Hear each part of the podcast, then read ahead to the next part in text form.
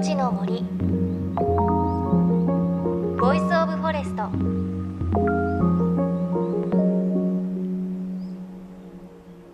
おはようございます。高橋真理恵です。JFN38 局を結んでお送りします。命の森 Voice of Forest。この番組は森の長城プロジェクトをはじめ全国に広がる植林活動や自然保護の取り組みにスポットを当てるプログラムです。各分野の森の賢人たちの声に耳を傾け森と共存する生き方を考えていきます。さあ12月22日の火曜日はもう冬至なんですよね。かぼちゃを食べてゆず湯に入ってという過ごし方されるんでしょうか。私も毎年こう1週間ぐらい前はあ来週冬至だなって覚えてるんですけれどいつもこう家に帰って夜お風呂に入る時に柚子が入っているとあ今日冬至なんだって思い出すんですよね。まあ、これ毎年同じことを繰り返してるんですけれどそういうこう季節の営みをちゃんと繰り返すことができるっていうのはなんかこうすごくありがたいですしほっとしますよね。さあ今週は先週に引き続き12月5日に行われた森の頂上プロジェクトのポット苗育苗講習会のレポートです AIU 損害保険株式会社などの協力により全国へ広がる森の頂上プロジェクトは植樹やどんぐり拾いさらに苗木作りもボランティアの力で行われています。さあ会場となった千葉県君津市の内山緑地建設の施設ではまず研究者の方による苗木の育て方の座学があってその後に参加ボランティアの皆さん実際のポット苗作りに挑戦しました。でこれを教えてくれたのは森の頂上プロジェクトの副理事長。日本の森づくりの第一人者宮脇明さんのお弟子さん宮脇チルドレンのお一人グリーンナーセリー前田の笠井信彦さんです。はいじゃあまず、えー、今日の作業としてはまず種をまきまして来年に向けて、えー、どんぐりをまいていくという作業白樫の方をまく作業と,、えーと、昨年まきましたこの出てきた苗を、えー、ポット入れをするという2つの講習をやりたいと思います。で、えー、皆さん目の前に多分苗箱があると思いますけど、えー、土をどんどんこのように入れていただいてまあ軽く入れました。で実際にここにどんぐりをまくんですけどこのどんぐり真横に寝かして巻いてあげてほしいです。なので必ず縦にならないように横に巻いてください。巻いてなじませます。じゃあ次覆土かぶせる土ですね。どんぐりが隠れるぐらいだからかぶせる土の量といったら1.5センチから2センチ程度を目安としてあくまでもどんぐりが表に出てこないような量で構いませんのでここからまた土をかぶせていきたいと思います種が乾燥してしまいますのであの育種箱で8分目9分目ぐらいになるのが目安かなというふうに思います。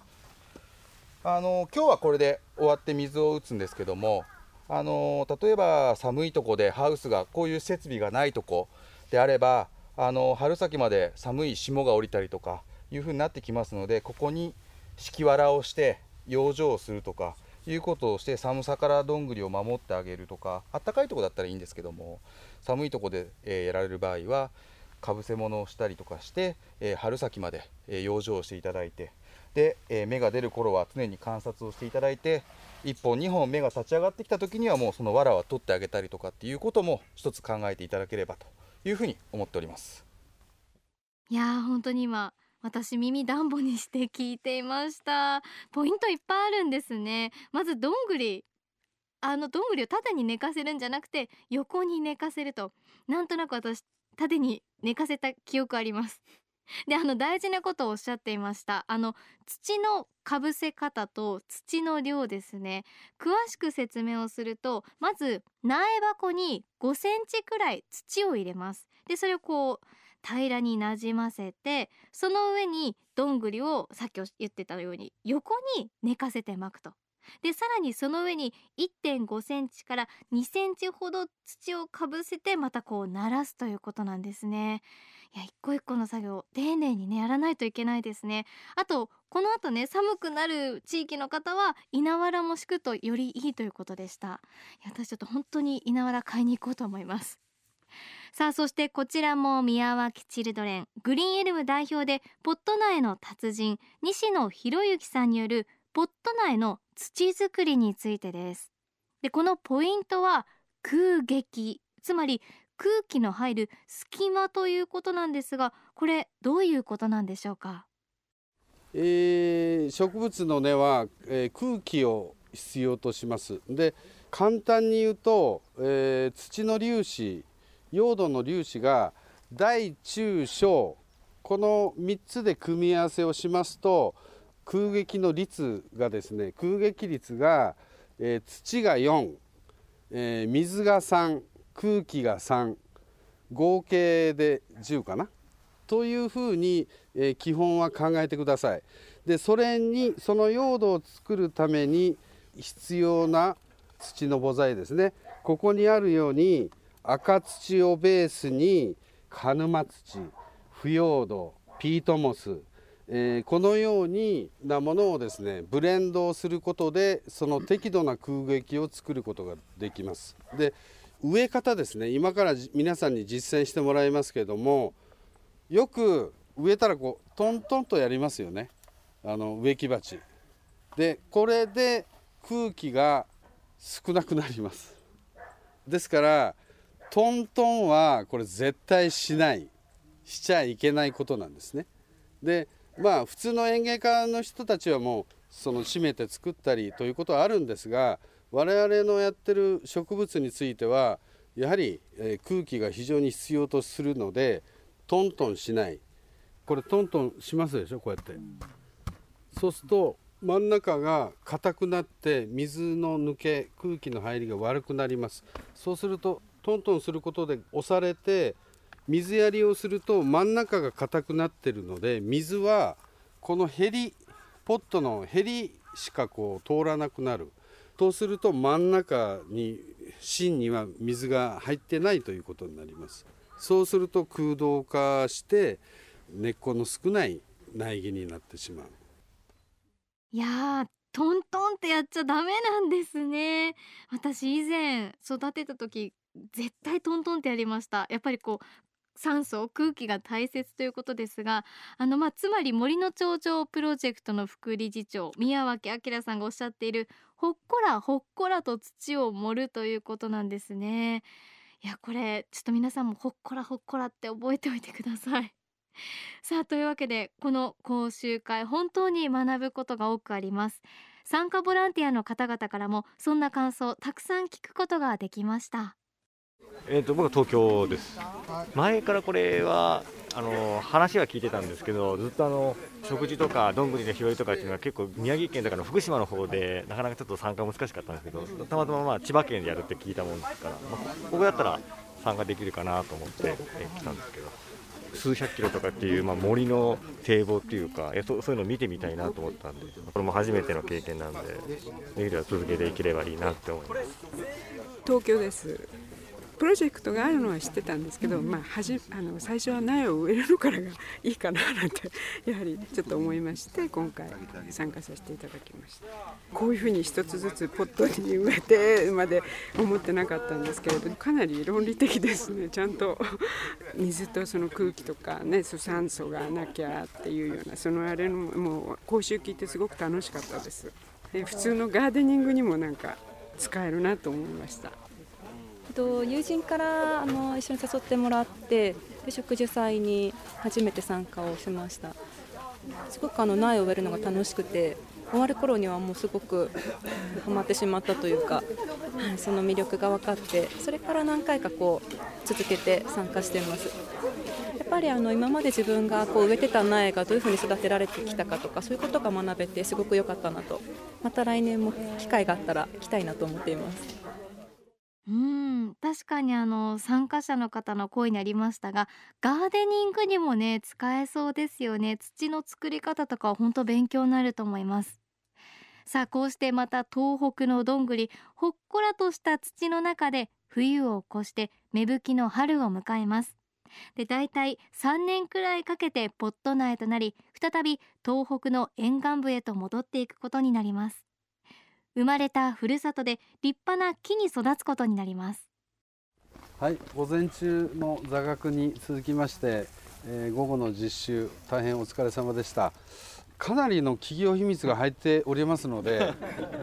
持ち帰って他言しないようにお願いしたいと思います。で植物も人間と一緒でですね、まあ、酸素が必要だということを重々念頭に置いて、え、こういう施設があるところではですね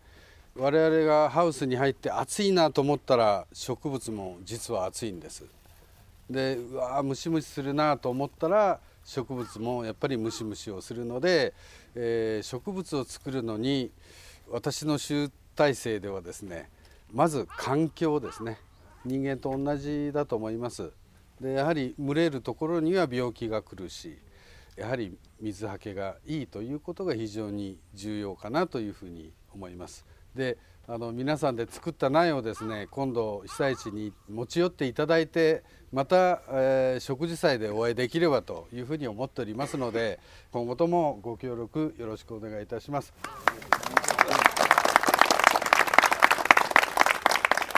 ありがとうございました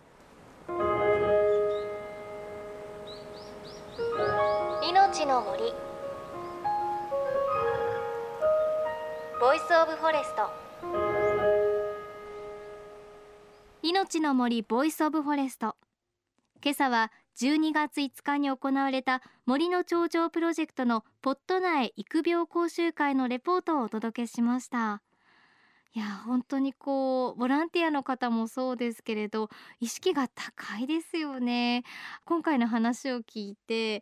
なんかちょっとどんぐり育ててみたいななんて思ってもらえたら嬉しいなと思います。私も今育てているどんぐりが春に芽が出てくることをね祈っていますしこれ何回目？3度目なので3度目の正直で今はねすごくドキドキワクワク両方の気持ちがあります。あのー、最後のお話にもありましたが植物も人間と同じでやっぱり環境が大切なんですね。私たちが暑いなって思う時は植物も暑いと思っているムシムシする時は植物も同じですということなので私もねしっかりこう植物の気持ちになって大切に育てていきたいなというふうに思います。まあ、一方ではねちょっと水をあげすぎたりとか甘やかしすぎてもいけないということでここもなんかちょっと人間と似ているのかななんて感じもしました。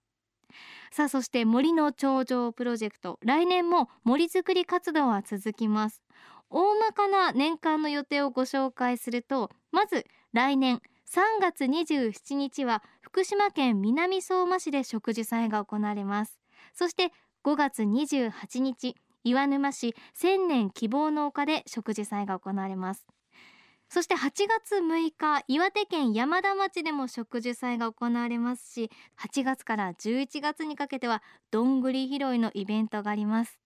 そして12月には今回ご紹介したポット苗作りの講習会を予定しているということでぜひ皆さん参加していただけたら嬉しいです。私も今から植樹すごく楽しみです。さあそして JFN38 局では東日本大震災で被災した沿岸部に津波から命を守る森の防潮堤を作る瓦礫を生かす森の頂上プロジェクトを支援する募金を受け付けています。この森の頂上プロジェクトに取り組んでいる AIU 損害保険株式会社では中小企業を災害や事故から守る損害保険のラインナップビジネスガードを提供。AIU ではこのビジネスガードの新規契約企業1社に対してどんぐりの苗木1本を植樹する活動を行い被災地の復興日本全国の防災減災と環境保全に取り組んでいます。森の長城プロジェクトについてはこの番組のブログをご覧ください。